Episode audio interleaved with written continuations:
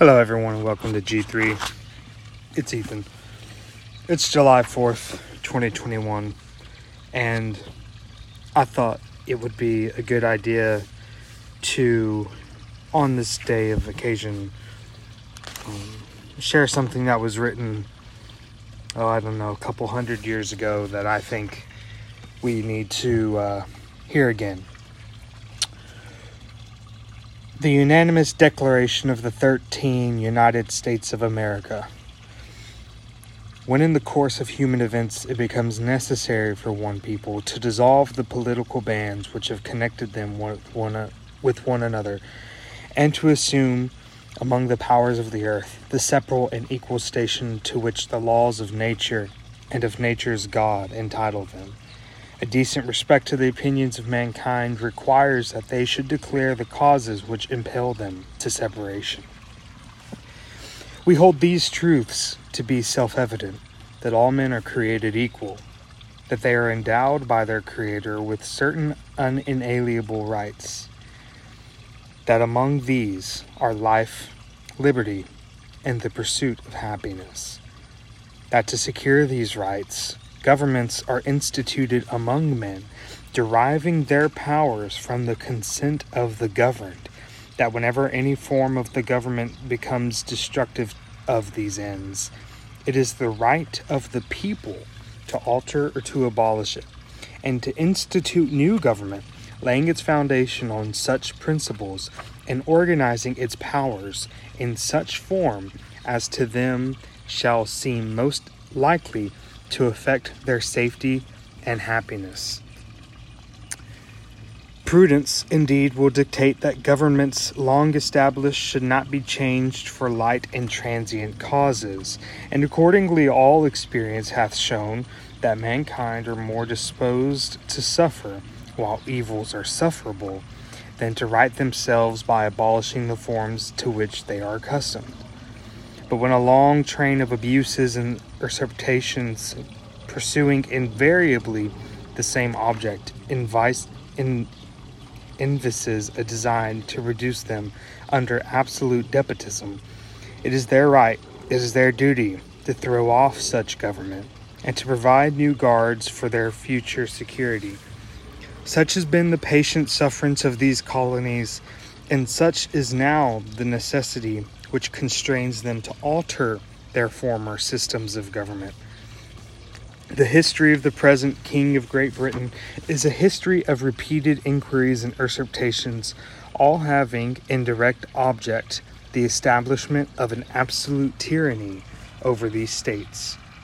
To prove this, let facts be submitted to a candid world.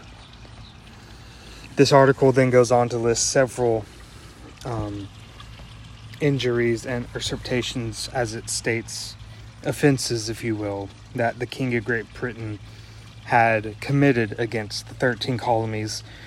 Um, of these include um, not allowing accurate representation of the colonies in the uh, British law, um, making certain meetings occur at um, unusual places that are comfortable and far away from the rest of the representatives just to make them tired and uh, unwilling to be able to commit to them and um, as it states fatiguing them into compliance with his measures. Um, quartering large bodies of british troops among the uh, among the uh, citizens of the colonies. Um, serious stuff and it got to a point to where the colonies just couldn't take it anymore. They decided that this government that they were being ruled by was no longer one that they were willing to stay under. And as it states um,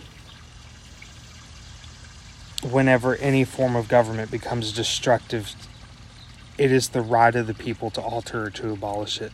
And that's what they did. And so in 1776, um, as we all know the story, a bunch of the different founding fathers got together and signed this document, which is, of course, the Declaration of Independence. And that's what we're celebrating today. We're celebrating the birth of the greatest nation to have ever existed.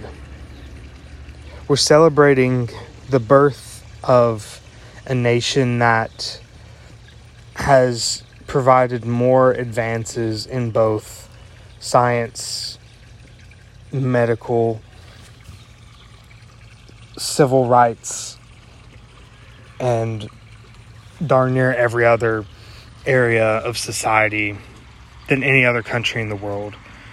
This nation has, in many ways, fought for the freedom of the entire world when it doesn't know how to fight for itself. It has um, provided a life of opportunity for its citizens that many of us take for granted and that very few other nations in the world provide for their citizens. In this nation, we are able to speak freely, to think however we want, to gather under the name of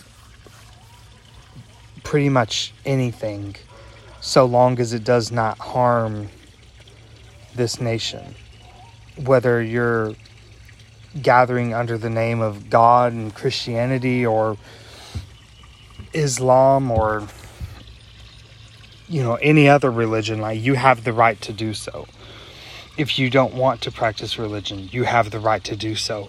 If you want to stay in your home and do nothing and barely contribute to society you have the right to do so. But also if you want to go out and push the boundaries of what we know currently in different fields, whether that be, you know, STEM or math or science or the medical world, like you have the right to do so. Like we have the ability to experiment and create and invent new things that contribute to the well being of not only this country but also the world.